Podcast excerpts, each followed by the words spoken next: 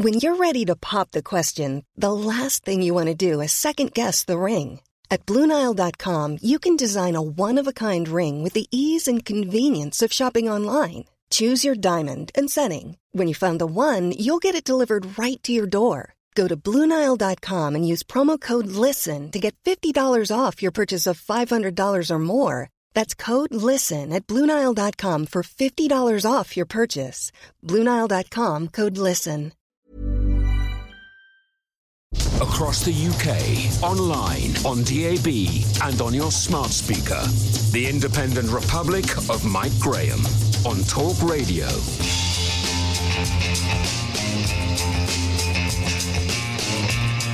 Good morning and welcome to the Independent Republic of Mike Graham right here on Talk Radio. We've reached the end once again, ladies and gentlemen, of a tumultuous week uh, in the Independent Republic of Mike Graham and uh, in the big wide world out there. Things were thrown slightly into confusion last night when Scotland and Wales decided would be a great idea to put Portugal back on the naughty list and make it possible for people coming back from Portugal to Scotland and Wales to go into quarantine. However, in England, you don't have to go into quarantine. So if you fly back from Portugal into England and then drive into Scotland, what happens then? If you fly back into Cardiff from Portugal and you drive back into England, what happens then? We'll be trying to get an explanation of that and what on earth is going on. Uh, we're going to be speaking to the chief executive of Heathrow Airport, who's got a few pricey things to say about what needs to happen right now uh, between the government, the travel business, industry, and everybody else as well. Nick De Bois joins me this morning too. Uh, he's going to be talking about what exactly the week has been like for the government because, quite frankly, we are still in the midst of this pandemic. However, the schools are going back.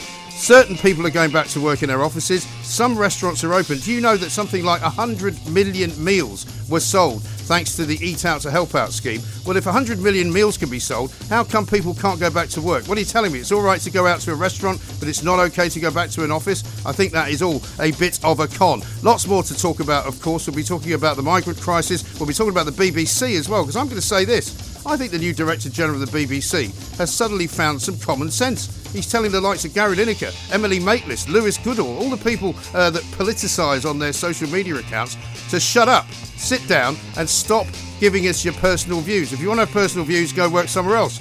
I think he's on the right track, don't you? 0344 499 1000. Also, it's Friday, so Martin Malagon returns with the Perrior Awards. And of course, we want to hear from you as well. 0344 499 1000. You're listening to me, Mike Graham, right here on the fastest growing radio station on the planet. It is, of course, Talk Radio.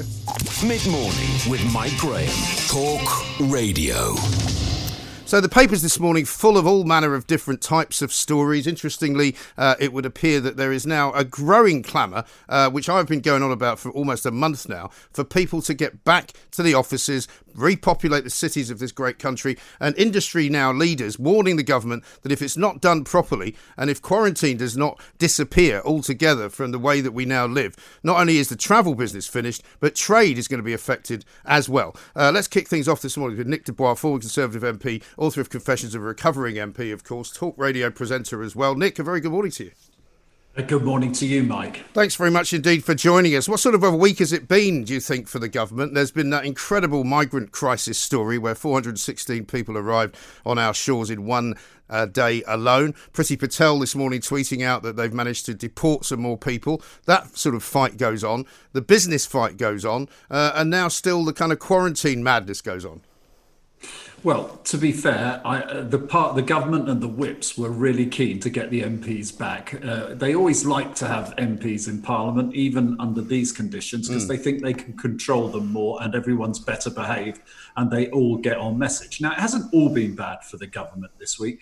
There have been some things, frankly, they've got right and they are right to point to, but it hasn't been a good week. And uh, funny enough, the quarantine, I think, is something that is now confounding loads of people, including MPs, for a number of reasons. First of all, if you can't fly in and out of this country, this country's economy is going to continue to suffer. Right. It's fundamental to how we do business. And when you've got 30 other countries that are implementing uh, a very satisfactory testing scheme at the airports and then up to seven days later and avoiding the long quarantine we have, you have to ask yourself, why are we not doing that? Yeah. And frankly, I think the airports are right. They are, and the travel industry are right to say it's come a bit of a lottery now. And we've seen that with, uh, if you'd been a betting man, Mike, uh, and as I was, I would have put a bet yesterday that Portugal was going into quarantine Yes. or effectively travellers coming back. So people have been out rushing, buying tickets, paying premium prices to try and avoid quarantine. And of course, now they've been hit with a double whammy of not having to spent that money and probably still coming back. So it's got to be sorted out. And the obvious way to go forward and I think the resistance is clearly coming from number 10, is to ramp up this op- uh, ability to test people when they arrive, take their temperatures, and as well as a test, and have them tested uh, seven days later. That could reduce quarantine substantially and make a big difference on the government's fortunes and actually on the economic fortunes of the country. Well, that's right, because we keep hearing different stories on the testing front, don't we? Because every time you say uh, to the government, you know, let's get some testing done at airports, they say, well, the trouble with that is, is that you could still be incubating the disease and the test doesn't really show you anything. But if that's the logic, then why bother testing anybody at any point for anything? Well, the, the system being proposed by the airlines is precisely the system that has been uh, also uh, used in the NHS and for key workers. So Right. I don't see why we are facing that difficulty. The fact of the matter is, there is a f- corona fear virus running through number 10 in a way because they've been so badly burnt by what happened in the early months. And that's completely understandable that they fear a second wave and they are still coming down on, if you like, health protection, which I think um, they, you, you don't ignore. But the fact of the matter is, I think we are being over cautious. Now, I'm not a medic. I'll get lots of criticism for that, I'm sure. But the over caution coming from number 10 is, and now I think, um, dominating so much that we are actually seeing ourselves harming ourselves, self harming ourselves through what we're doing to the economy, um, but by this over caution. And that over caution is reflected in the policy on quarantine at the moment. Yeah, absolutely right. I, I thought the Prime Minister's questions were slightly odd this week as well because it seemed very, very ill tempered, much more so than normal, almost as though something had happened. And it's very clear to me that, that, that there's quite a lot of correspondence going on between Sir Keir Starmer and Boris Johnson. They seem to write to each other quite a lot, uh, but then they kind of reveal that they've written to each other uh, in a public arena, which doesn't really make a lot of sense to me. But, but there was a lot of rancour, it seemed. Well, I, I think on the Labour benches, there is frustration. They realise they should be 10, poll, 10 points ahead in the polls, and they're just not getting the cut through. And that is frustration boiling over. And I think you see that.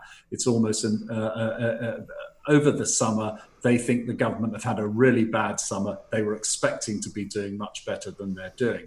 On the government front, if you'd been Boris Johnson going into PMQs, you would have looked back over the U turns, the A level crisis, all the difficulties you've had, and you would have expected to have got a, a bit of a pasting. So I think both people went into it where they're one very cautious and one very frustrated. Yeah. And it actually wasn't a very good question time in, in that sense. I don't hmm. think the Prime Minister had a particularly good question time, and I think Keir Starmer No, didn't do. no. I mean, I. I said to Charlotte Ivers on the day, I was really looking forward to it because I thought, you know, there's actually something to get your teeth into, a bit of meat and drink for those of us who like that sort of thing. And it was kind of underwhelming in a way and, and a bit disappointing.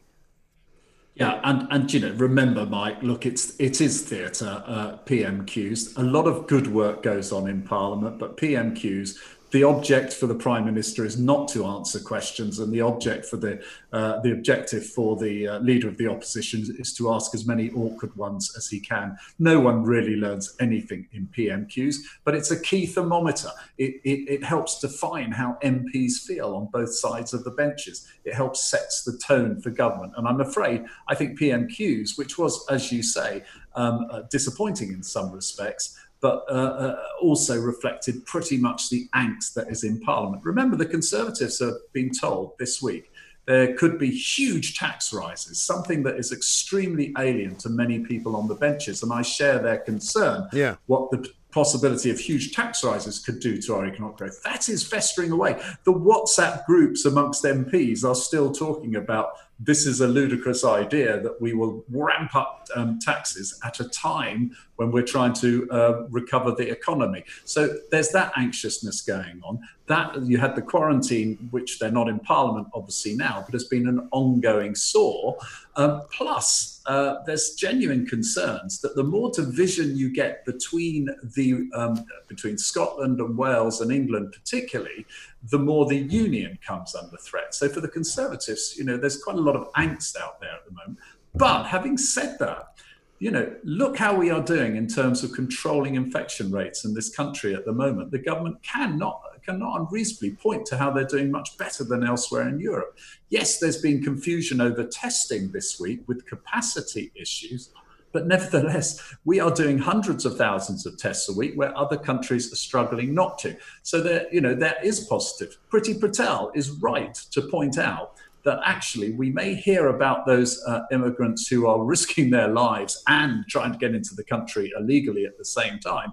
She's actually absolutely right to point out that where she can, she is turning people back and they are being sent back by plane to their destinations. But the lawyers are in, uh, slowing that process down. And she can point to some successes even in France where they have stopped uh, people coming over. So it's not all doom and gloom, and it's easy to, if you're a conservative, to feel that. No, indeed. And I saw them packing up some dinghies as well, which looked like they were going to be shipped back to France. Although I'm not sure they wouldn't be better off just destroying the damn thing so that nobody can actually use them again. But you put out a tweet yesterday, Nick, about the comparison charts between us and yes. other countries of the world, and you noted uh, quite, I think, shrewdly that you know there was a time when every single day we were being told by the media, "Oh, look how terrible it is in comparison to other countries that we're doing. We're the worst in Europe, then we were the worst in the world," and now they're not making the comparisons anymore. Strangely enough.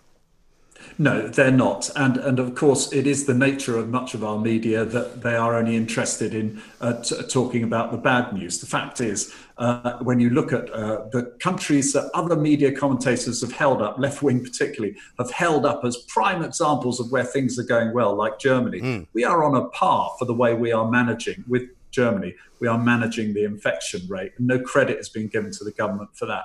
We look at Spain, which is something like five times, um, well, considerably higher than that, actually seeing an infection rate nearly 4,000 uh, a day compared to what we are seeing here. You can see that the government have, have, have actually got a pretty reliable strategy in the way they are dealing with local lockdowns and how they are trying to control the infection. Um, as I say, I, I think, though, that success is almost breeding now the, the policy that, that, that, will allow them to say, well, look, our quarantine policy, it's obviously working. Uh, no, that is not the case. They are two completely different things. Absolutely behind the government with their local lockdown strategy, the swift response that they're actually doing, and the test and trace that uh, gets a lot of criticism, but it's actually broadly reaching quite a large number of people. But this sort of shut the economy down approach, which is what effectively quarantine is doing, not just for the holiday tourists, because they're a relatively small part of it, but actually for the business economy, business events, hotels in London, not even bothering to open because right. there's no business visitors into this country. And why would they come here? If they have to spend 14 weeks in their hotel room. 14 well, exa- days in their well hotel exactly room. right. I mean, the only place you can get a hotel room currently is if you arrive on a beach in Dover, apparently, where you get uh, shipped mm. off to the nearest Britannia uh, uh, episode and see how you get along. But the other big story, of course, of the week, which again for me is totally and utterly manufactured, is this business about Tony Abbott you know, because we hmm. all know what's going on here. Nobody's actually saying what's going on, but what's actually going on is the Remoaners in the media and the Remoaners uh, in the political world are trying to destabilise the Brexit talks because they think that Tony Abbott somehow is homophobic and a misogynist. You know, if it wasn't anything to do with Brexit, I don't think anybody would care, would they? Well, his chief of staff, um, uh, Tony Abbott's former chief of staff, has come out very robustly and uh, on talk radio, in yes. fact, and basically uh, pushed back on on these character assassination uh, that's going on at the moment. Now, you know, I haven't even seen the comments he said, and I'm sure some of them uh, are probably what these days people regard as entirely inappropriate. But the fact of the matter is, that there's a lot of a lot of hypocrisy going on around this. We saw Liz Truss in the House of Commons very neatly pull up Labour on this, who are starting, to, uh, who, who one of their charges is he's he's a misogynist, and and she rightly pointed out that the very same people are making this charge uh, were the ones that rushed to the fence of John McDonnell, who basically was saying that a, a, a, Esther McVey should be hung. Yes, you know, I, I mean, quite honestly, um, uh, that people need to get a get a grip of themselves when they work themselves up to into hysteria uh, as we saw some of the Labour MPs doing yeah. yesterday. Also, to be um, honest, Nick, I mean, this is a guy who may have some what you might call traditional conservative views. Now, the last time I checked, it wasn't illegal to have traditional conservative views based on any number of reasons. And, you know, the fact that people might not agree with that or agree with his uh, particular, you know, political beliefs doesn't make him in any way uh, disqualified for a job or doesn't make him in any way some kind of war criminal. Well, he's very qualified for trade. That's the key point the yeah. government are making. He's extremely qualified for trade. A deal with Australia, particularly, is something we want. But we are a country that is on the verge of going out to make international trade deals mm. uh, the minute we're out of the EU. Uh, Liz Truss wants around her very experienced people he clearly qualifies for that. However, Mike, uh, Mike I'm, I'm, sort of thinking of placing another bet. I, I, could end up very poor at the end of this, um, but but but I'm beginning to think number ten are not going to appoint him because of the row that's been going on, and that will be a uh, tragic uh, uh, turn of events. Not least because what it tells you uh, is that anybody uh, can be stopped from serving this government because the sort of establishment left don't like him. Well, you know, they're very, very well, as I said, I think I've highlighted precisely the sort of hypocrisy that's been going on from the left. Uh, the, the government, I must admit, you know, they, they go to the wall to defend their ministers. Uh, they ha- they're not quick to sack people in that sense. So I'm surprised, if you like, at making my own forecast. But reading the signals coming out from number 10, it doesn't sound like they are going to appoint him. I'm afraid that is the age that we are living in now. Uh, and we shall see how that emerges. But if I could just briefly um, change the subject, although it is linked, how refreshing it was to see um, uh, the BBC uh, new new leader come out uh, today. I think who is trying to um, trying to uh, uh, quash some of these uh, habits that are growing up at yes. the moment that um, that a lot of us find very distasteful. I think it's extraordinarily refreshing. and I'm sorry, his name's just slipped. Tim mind. I think it's Tim Davie, I yeah. found it extraordinarily refreshing yesterday uh, that he's essentially saying to all those broadcasters and newscasters uh, on the BBC, uh, which is, is meant to be impartial, he's basically saying to, to those who are putting out this highly impartial partial social media uh, tweets, blogs, etc., that, that they're putting out. He's saying, "Hey, the party's over for you guys yeah. uh, and ladies." Uh, he says because um, I don't want to see any more of that. The party is over for them for a very simple reason. Whilst they've been happy to uh, put these uh, very impartial posts out, and they are influential people, they are doing it whilst they take the public money mm. from the very people that they actually seem to despise in their tweets and social media postings. And it's right that he's called them out on this. The test for him will be if he actually does something about it, if these people mm. continue uh, to flout his requests. Well, it's interesting, isn't it? Because uh, I'm actually about to support this guy, Tim Davie. He seems to be the first mm. person at the BBC uh, to have seen sense because at the beginning of this week, uh, they reversed that ridiculous decision not to have uh, anybody singing Land of Hope and Glory at the last night of the proms and Rule Britannia. Now, not only uh, have they moved away from not playing it at all to playing an instrumental version, they're now going to actually have a choir inside the Albert Hall. Now, a lot of people have said, oh, yeah, that's all very totemic and it really doesn't matter. But it actually does matter because it was for a lot of people, the final straw of why the BBC somehow needs to change. And if he's smart enough and clever enough to do it just for the purposes of self uh, sort of preservation, I don't really mind as long as he does it. And you're absolutely right. You know, if Gary Lineker is told not to tweet anything political and then does, what does he do then? Does he fire him? Well, th- I get the sense that uh, he's um, he's come out really. This is his main platform. He's just spelt out literally almost on his first day in office, mm. if you like. It would be very foolish of him to row back on it. Uh, and I have no sense uh, that he will. And I think people will respect that. I think they will respect his wider plan for the BBC. He is talking about a streamlined BBC. Let's not forget, putting aside what some of these um, people get up to with their very impartial opinions being funded uh, as uh, uh, sending those out at the same time they take the money from for the public money from the very people that they seem to despise. Mm. Let us let us also remember he's talking about streamlining the BBC, looking at areas where, frankly, the BBC are state subsidized to such a degree that it makes it difficult for independent hmm. competitors mm. to compete with them. Yes. Uh, and I, I think he's essentially saying if there's channels and areas we're not in or that don't draw uh, draw make a useful contribution, we won't be in them. My yeah. goodness, how refreshing is that? It's he really... could be the guy who saves the BBC. Well, isn't it funny how, while everything else is sort of going to hell in a handcart, as it were, the BBC suddenly found, as I've said to Julia Hartley Brewer, the cupboard of common sense that they've been hiding under the stairs for about 30 years. Uh, and they've suddenly worked out that they can, uh, if they wish, not act as they have been for the, for the last sort of at least four years anyway. Well, except he will find huge institutional resistance to what he is trying to do. Remember, um, this is true of, of, of ministers. Uh, they come into government, they are absolutely convinced of what they want to do, they have a clear agenda, and some of them are tough cookies. Mm. But there can be huge, as we've seen in the past. For goodness sake, Brexit with Theresa May, let's be honest. Um, it was a huge institutional resistance to things. So the one thing Tim Davie will need above all, above above his plans and his ideas, is stamina. He is going to need the stamina to take on the vested interests that will not like what he is doing so that he can shake up that institution and I believe ultimately save that institution. And as we move through September, Nick, obviously Boris Johnson, uh, he had his big meeting uh, yesterday with backbench MPs. He, they, they've asked mm. for more leadership.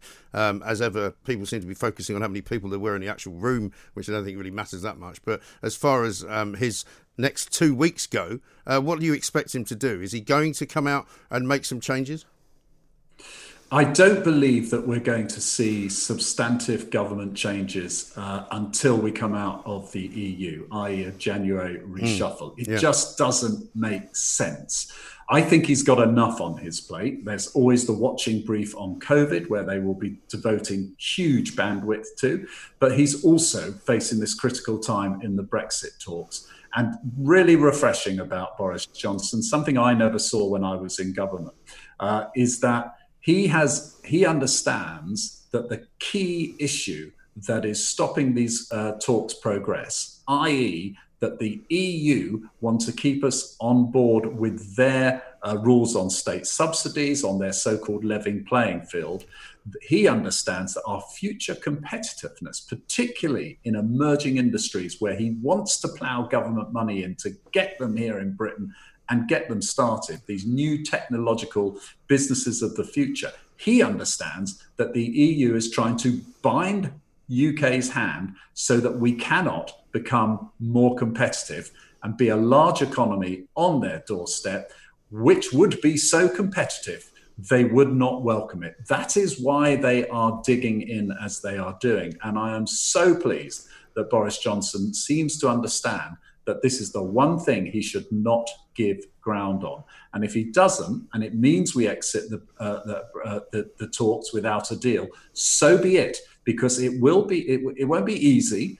But our real future, the future of our younger generations, the future workforce, depends on us being able to structure and rebalance our economy as we wish to do it without having our hand tied by artificial state subsidies to please bureaucrats in Brussels. Indeed. Nick, very well said. Thank you very much indeed. Nick De Bois, former Conservative MP, author of Confessions of a Recovering MP as well. The Independent Republic of Mike Graham on Talk Radio. Let's say hello now to John Holland-Kaye, Chief Executive at Heathrow Airport, a man uh, who, alongside many other businessmen and business leaders, has got together uh, to express massive amounts of concern to the government about where we go from here. John, a very good uh, afternoon to you. Welcome.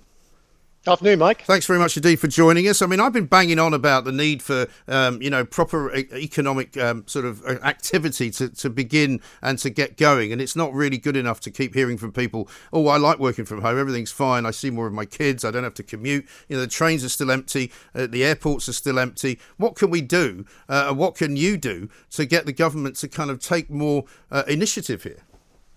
Well, I think so far the government has been focused on the issue in front of them, which is the health crisis. And we all understand that. None of us wants to see a second wave of infection here in the UK. But increasingly, we have a unemployment crisis coming straight at us like a like a high-speed train. Uh, 730,000 people have lost their jobs in the second quarter of this year. That mm. is a terrible uh, impact on them and their families. But millions more are likely to follow unless we start to do things to get the economy moving again. Right. And that's not just about um, us all going out and and uh, eating out to help out. You know that that's that's uh, that will help to tide things over for some sectors.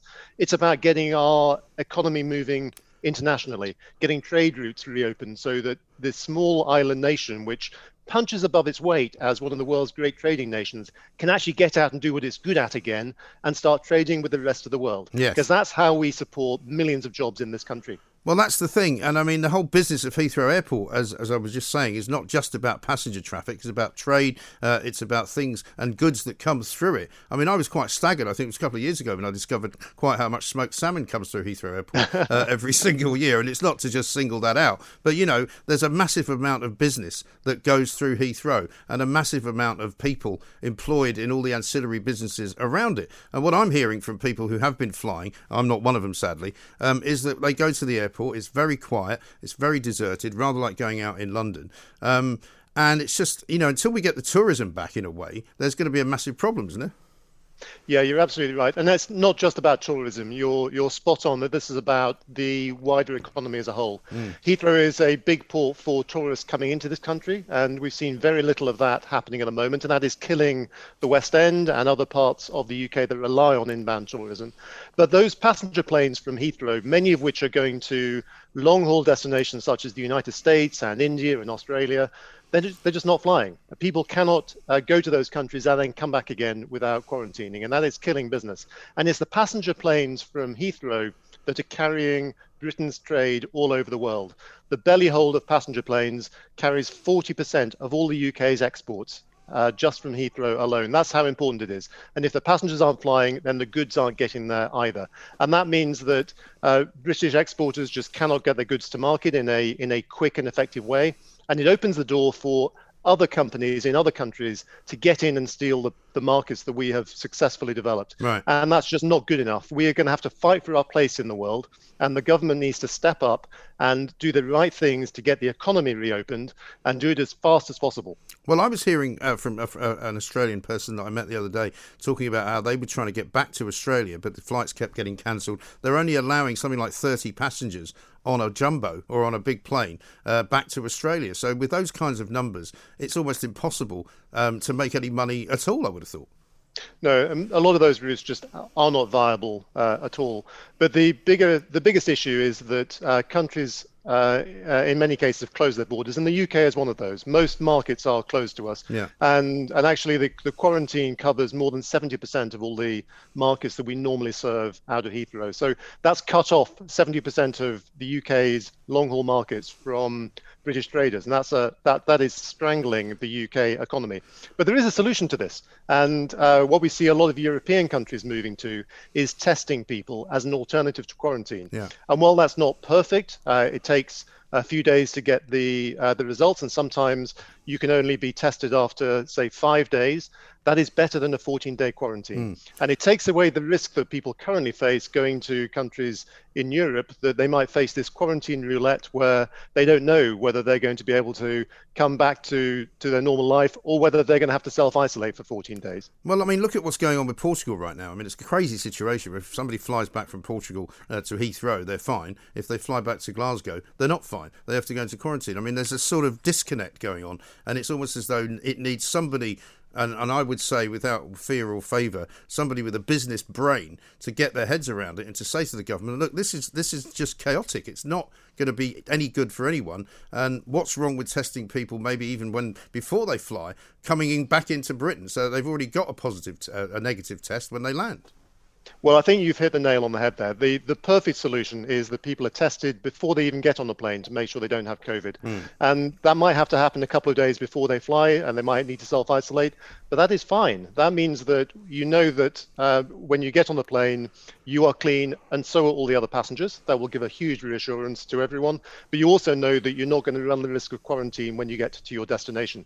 And we've been calling since May for the UK government to take a lead in setting up a common international standard in testing so that the UK government accepts tests that might take place in New York and vice versa. And that would allow people to start traveling more freely without any risk of importing infection. But we just have not seen the progress on that that we need to make if we're going to save millions of jobs in this country. Right. And so, what would you like ideally to see start, starting next week? I mean, Parliament's back this week for the first week uh, in a while. Uh, what would you like to see coming out of Downing Street, coming out of the, uh, uh the number 10 office in the next few days?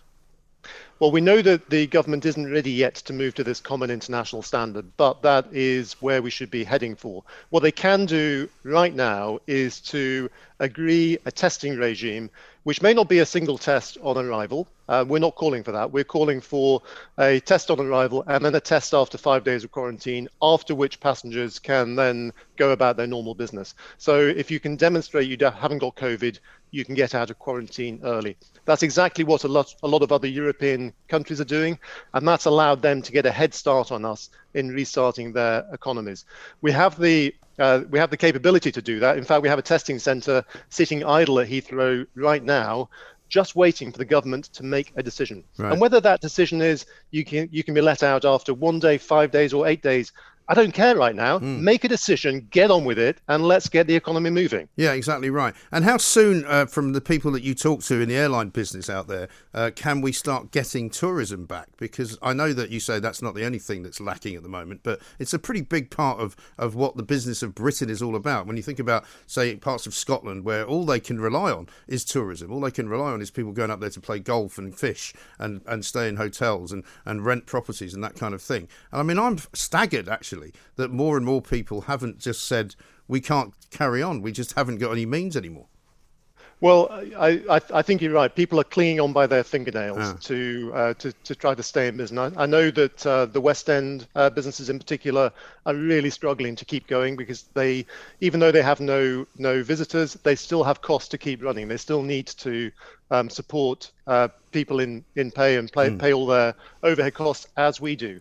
Uh, and I think that unless we see action quickly, we will start to see as the the job retention scheme comes to an end uh, significant redundancies coming in in the leisure and hospitality sector. And 4 million people in this country work in the wider leisure and hospitality sector. We have to stand up and protect those jobs. These are hardworking people right across the UK. And unless we help them, uh, by getting international tourism moving again, unless we help the universities by getting international students coming back to this country again, millions of jobs could be lost mm. that could have been avoided. And do you think there's a kind of a disconnect as well between the scientific community, or certainly those in the scientific community who are advising government, and business? Because, you know, clearly there are people that I'm sure you speak to and that I speak to um, who believe that the virus is very much on the wane, particularly um, in uh, in the schools in this country, particularly in, uh, in, in the cities of this country as well. There's no evidence whatsoever that more people are getting infected and, and going into hospital, as far as I know. Um, is there a better way of kind of getting the government to move more towards the business argument than the medical medical one? Well, there's a balance between the two, and if we, if you ask uh, one of the people in the Department for Health um, whether it is safe to do anything other than other than lockdown. They may well say, of course not. No, just just keep the entire economy under control. But we will all be out of a job uh, very quickly if that were to be the case. Mm. The role of government is to make a balanced decision that protects people's lives and protects people's livelihoods. And with testing, we're not asking anyone to take any risk. We are saying, uh, let's check that no one is coming into this country from high-risk countries uh, if they have COVID. And the vast, vast majority of people in the United States and India and even China do not have COVID. Right. We want those people to be able to get here and the others to stay at home. And testing will actually help with that. We know it works because that's exactly what we do with the NHS today. Right. Why can't we extend it to get our international trade moving and get global Britain to be a reality, not just a campaign slogan? Yeah, I think you're absolutely right. John, thank you very much indeed for talking to us. John Holland Kaye, uh, they're the CEO of Heathrow Airport, talking an awful lot of sense, it seems to me, because he is at the very heart of not only the trade business of this country, the passenger uh, business of this country, uh, the entire kind of um, uh, you know export business of this country as well, and everything everything is kind of on hold. Everything has been on hold since the middle of March. And while there is some business going on, like I say, I've been absolutely staggered uh, by the lack of business that people can do, and yet they can somehow survive whatever it is that's going on. It really is quite an extraordinary state of affairs. We've got time to take some calls though, so do make them uh, and get your voices heard. 0344 499 1000 is the number. We need to know what you're being told by your offices. We need to know what you're being told by your employers because there are obviously some log jams in the system. I'm not going to start blaming individuals, but there are some individuals who are simply not ready or willing or able to come back into an office scenario, partly because many of them don't want to, sometimes partly because they're not being allowed to by their bosses.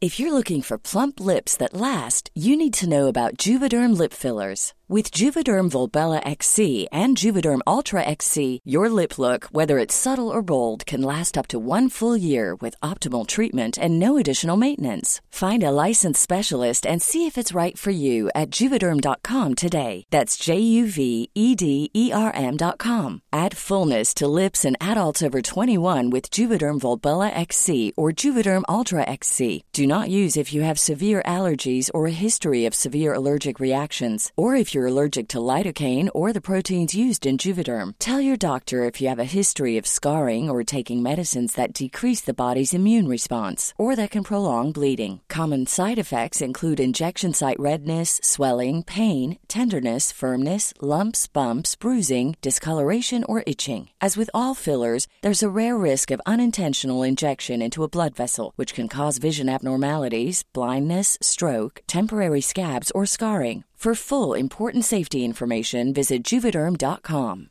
Ryan Reynolds here from Mint Mobile. With the price of just about everything going up during inflation, we thought we'd bring our prices down. So to help us, we brought in a reverse auctioneer, which is apparently a thing. Mint Mobile unlimited premium wireless. Ready to get 30, 30, bit to get 30, bit to get 20, 20, 20, bit to get 20, 20, bit to get 15, 15, 15, 15 just 15 bucks a month. So, Give it a try at mintmobile.com/switch. slash $45 up front for 3 months plus taxes and fees. Promo rate for new customers for limited time. Unlimited more than 40 gigabytes per month slows. Full terms at mintmobile.com.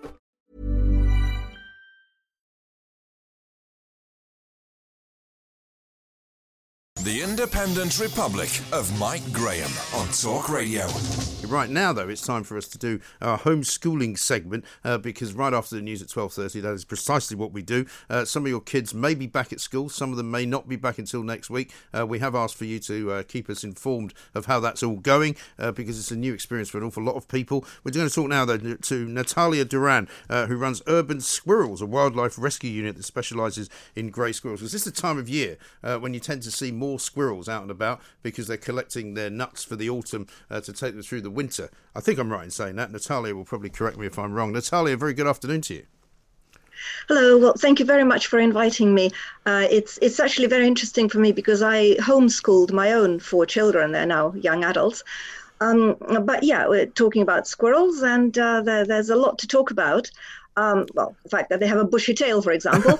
um, but no, that's uh, the Romans thought that their bushy tails were like a shadow, and uh-huh. that's why they called them sciurus. Okay. We have the word obscure from that that root of the, of the word, and mm. squirrel, um, our word. But it's interesting how in different languages people pick up different aspects of uh, squirrels. In uh, Russian, uh, they say belka, the root is white because they turned white in uh, winter. Right. And actually, our original British squirrel also went white in uh, winter camouflage for the snow.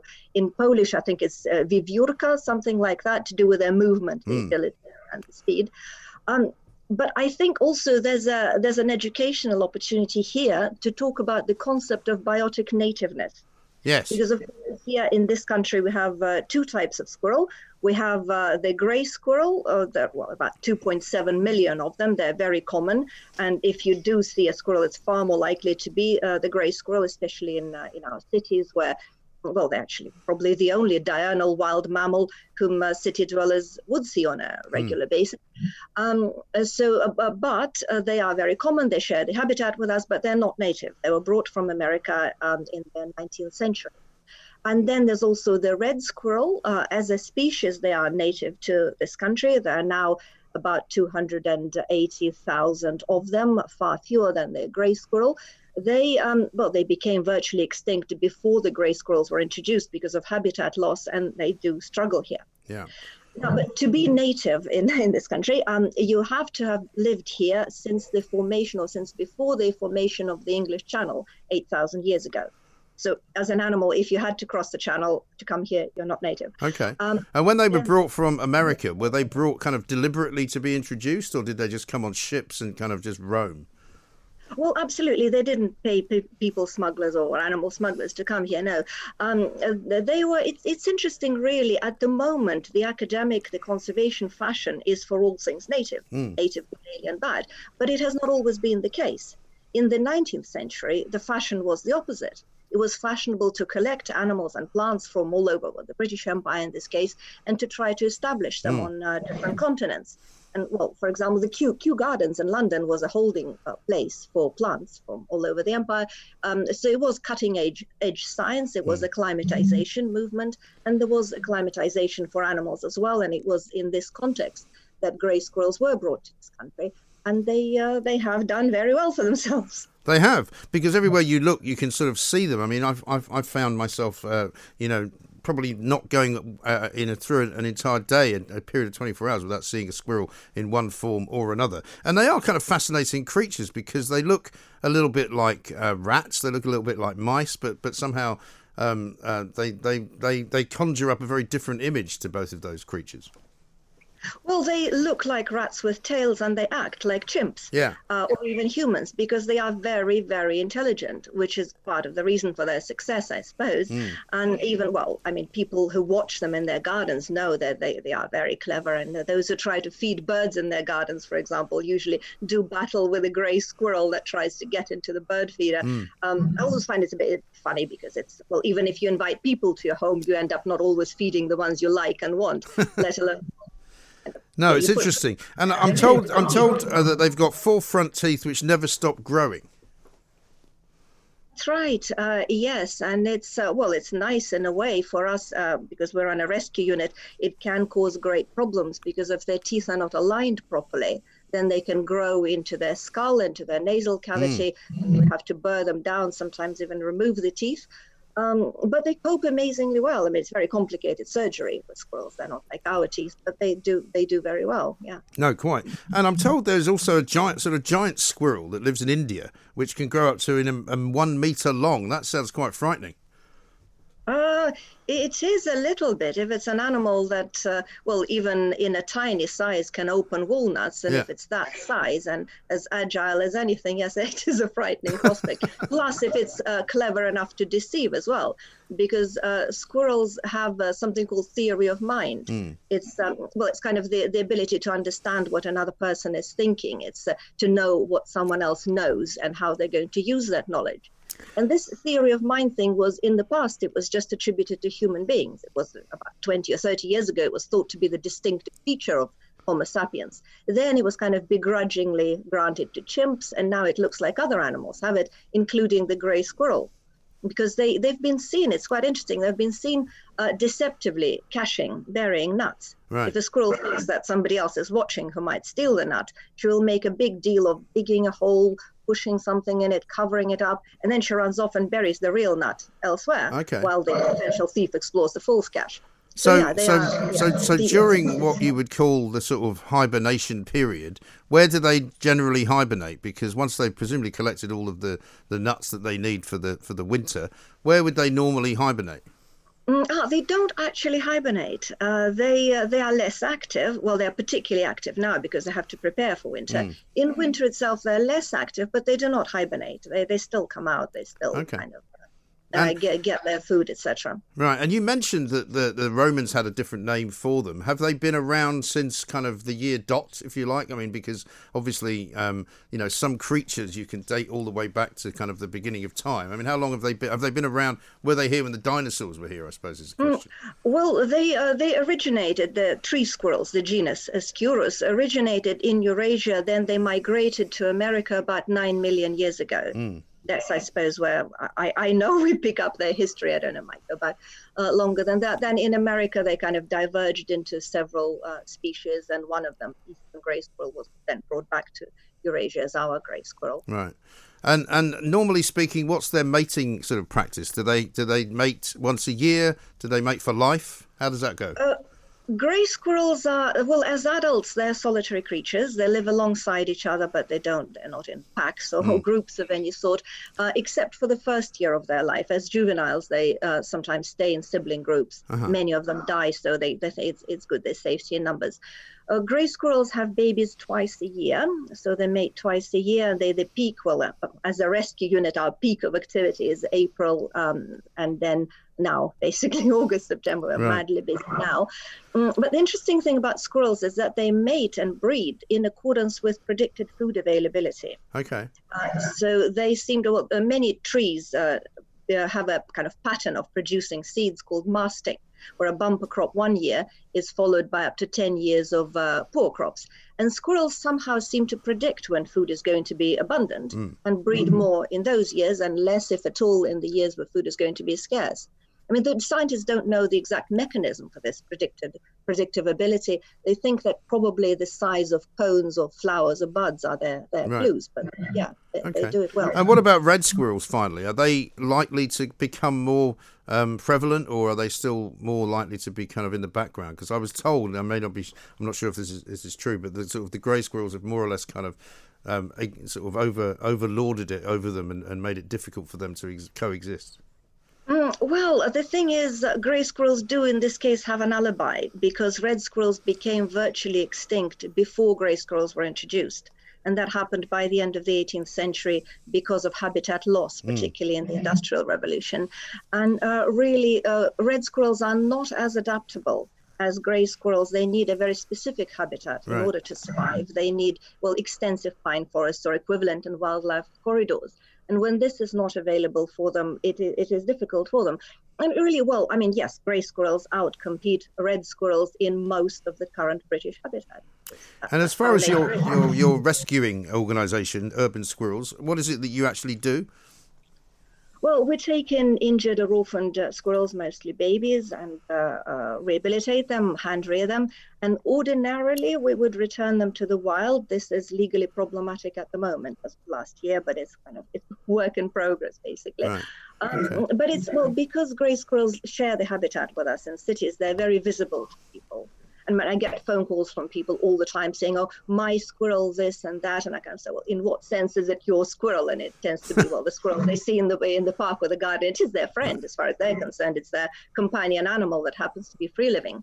And when something happens to them or they're young, uh, people expect a rescue pathway to be there, and they're deeply shocked when they find out that this is. Uh, very often not there. Mm. They call the RSPCA. They say, well, we can only kill them. Go to your local vet. The vet says we can only kill them. Go to your local rescue center. The local rescue center says new legislation doesn't allow us to release them. We can only kill them. It becomes a proper nightmare, especially if you have a child in tow. Yes, absolutely. Well, lovely to speak to you, Natalia. Thank you very much indeed for the benefit of your knowledge. Natalia Doran, they're running Urban Squirrels, a wildlife rescue unit. So if there's any problem that you see with a squirrel, uh, you can get in touch with her. Uh, but fascinating creatures. You only ever do see them on their own. That was the reason I asked about the whole uh, family scenario, the mating practices, because you only ever see squirrels, I think, on their own, don't you? Mid morning with Mike Graham. Talk Radio. The Independent Republic of Mike Graham on Talk Radio. It's Friday, it's 12.48, and it's time for this. Ladies and gentlemen, welcome to the Perrior Awards.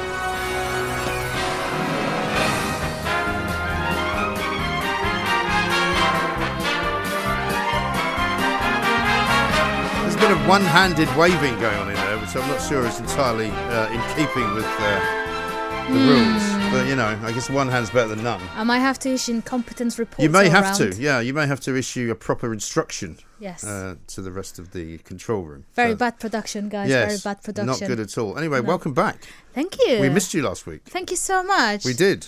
Thank you. I, I sort of missed it as well, but Did also um, I did not because I was on holiday. Yes. Well, that's, that's entirely correct. We all need a holiday. it's good to be back, though. It is. It's really, really good. And it's to be been great to have you here all week, which has also been good. Yes, thank you very Pretty much. good uh, and, week uh, of shows, I think we can say. Yeah, I'm quite pleased. We're quite happy about it. Quite pleased. Good. Yeah, yeah. Good numbers Um, as well. Yes, I've heard. Yeah, I've heard the rumours. Yes, it's all Um, true. Anyway, yeah. Off you Good go. afternoon. Thank you. And welcome Thank to the much. Perrior Awards. And for the new listeners, because Yes. there have been plenty this week, this is where we look back over the past week of the so called Independent Republic of Mike So-called. Graham on Talk Radio. Yes. And choose our favourite moments. And as it's tradition, Mike, the first Perrior goes to you. Thank you and very it's much. become a cult classic. Is the Oops, Mike forgets how to speak again. Good morning and welcome to the to the Independent Republic of Mike Graham. I did it again just a minute ago, but it's probably Did you? too late to be included. Yes, uh, Yeah. there have been a couple of, uh, of of entries in the last hour. They have. that um, have not been included. One of them for being a, a visual Perrior, Okay. which I still have not managed how to um, how to do. Ah. But uh, basi- basically, uh, uh, poor Daisy in the control room managed to play a, an image of a squirrel. I saw that. over the CEO of Heathrow. Yeah. well, they do. They do get everywhere. they do get You know, everywhere. they're quite annoying. So yeah, that was a little bit of an Well done. incompetence report for Yes. her. But uh, welcome to the team, Yeah, Daisy. very good. It's good to have you here. Excellent job. Um, last week, so I was not here, Right. as we've mentioned, but um, Izzy um, has been collecting a few Paris for me. Okay. And one of the things that happened is that uh, Ed Davey um, won the contest to become the Liberal Democrats leader, Yes. whatever that means these days.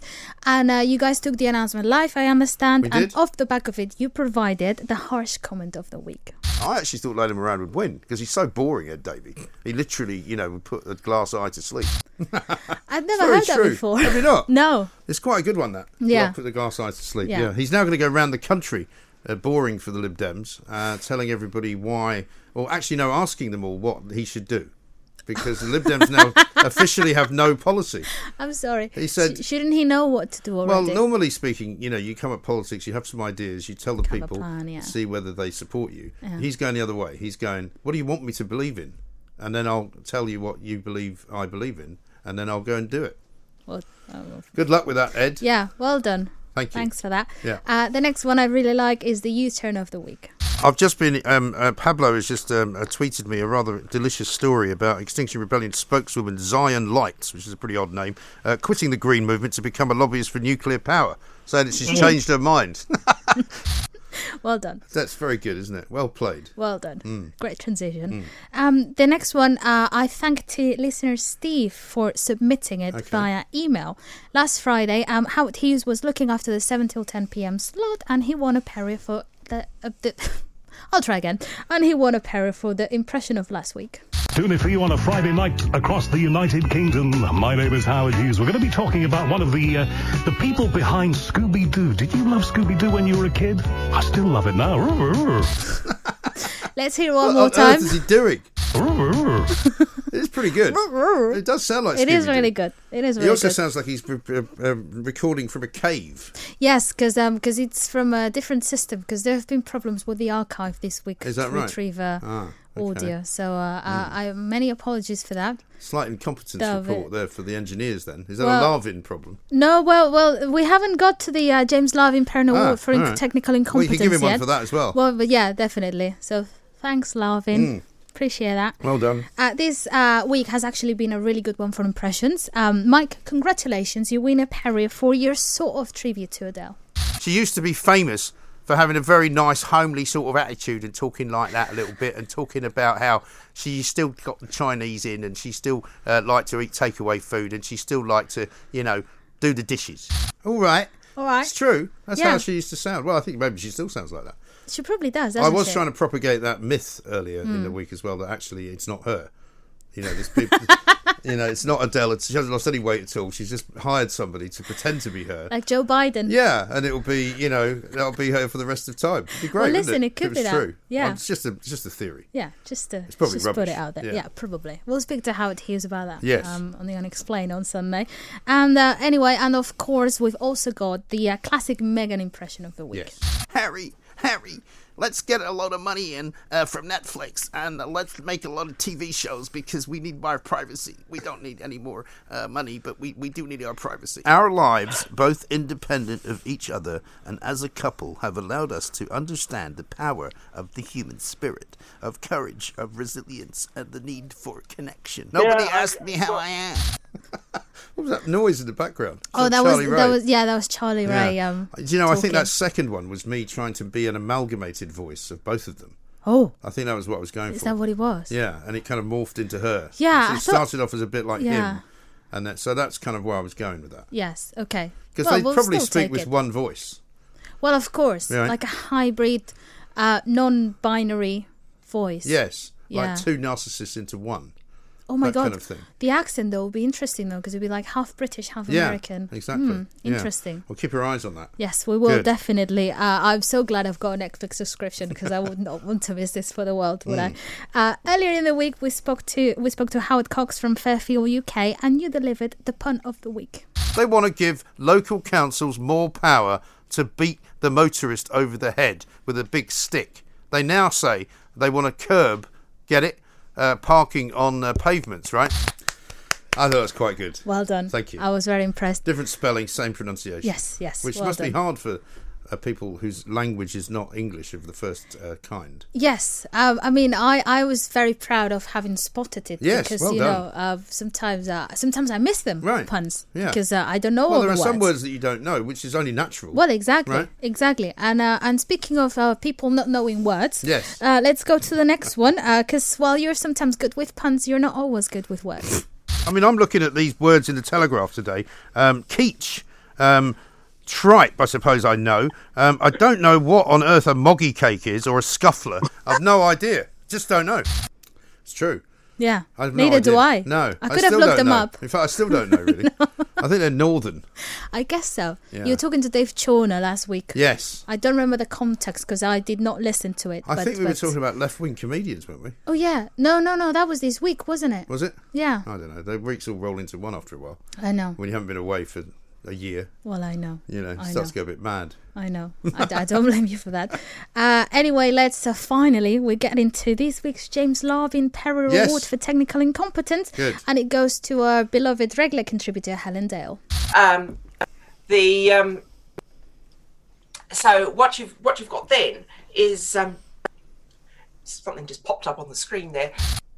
Now, We've discovered something about this, haven't we? this is a paranormal activity going Yeah. on on this show. Scary. Regular Scary listeners uh, will remember the co- the curse of uh, 1218, which happened uh, earlier in the year. Yeah. Phone box, which is our phone system, would go down every day at 1218. So if 1218. we were talking to anyone and Yeah. it hit twelve eighteen, the calls immediately Would just, yeah, disappear. The line would go dead. Right. So for the last couple of days, we have the curse of 1118. Eleven eighteen. what is it with eighteen? I don't know. I don't know. Which is when Skype wants to update Ah. on the computer used for Zoom calls. Okay. So uh, we'll keep an eye on And that, And that little one. click is that sort of little white square. Yeah, so a white square pops Mm. up on the And screen. she was obviously put off by that. Yes, because they can see it as Yes. well, the guests. Right. So um, it's a bit like the first time somebody talks in your ear while you're talking. Yes. And if you're not used to it, you just immediately stop talking. correct. You know. Luckily, I'm used to it. Of course you are. Also, I never stop talking. No, of course. Yeah, we all know that as well. Yes. Um, anyway, because I'm running late, I'm going to Go on. skip to the last one, Sam. We're going to go for the one for the fans, the classic rogue namer of the week. Let's go to the phones first of all, though. Harry is in Buckinghamshire. Hello, Harry. Hi there, Graham. I mean, Mike. That's okay. You'll get yourself a Perrior for that, probably. and there it is, And there it is. as if by magic. and uh, that's that, that's me done, I think, Thank you for very this much. for this week. That's Super uh, duper. thank you. That's all for the Perrior Awards. There'll be more next week. The Perrior Awards on Talk Radio. Radio across the UK, online, on DAB, and on your smart speaker. The Independent Republic of Mike Graham on Talk Radio. If you enjoyed that, be sure to catch the whole show 10 to 1, Monday to Friday on Talk Radio via DAB, online, or via the Talk Radio app. And if you have an opinion on the stories we cover, we'd love to hear from you. Call us on 0344 499 1000 or tweet at Talk Radio during the show to have your say.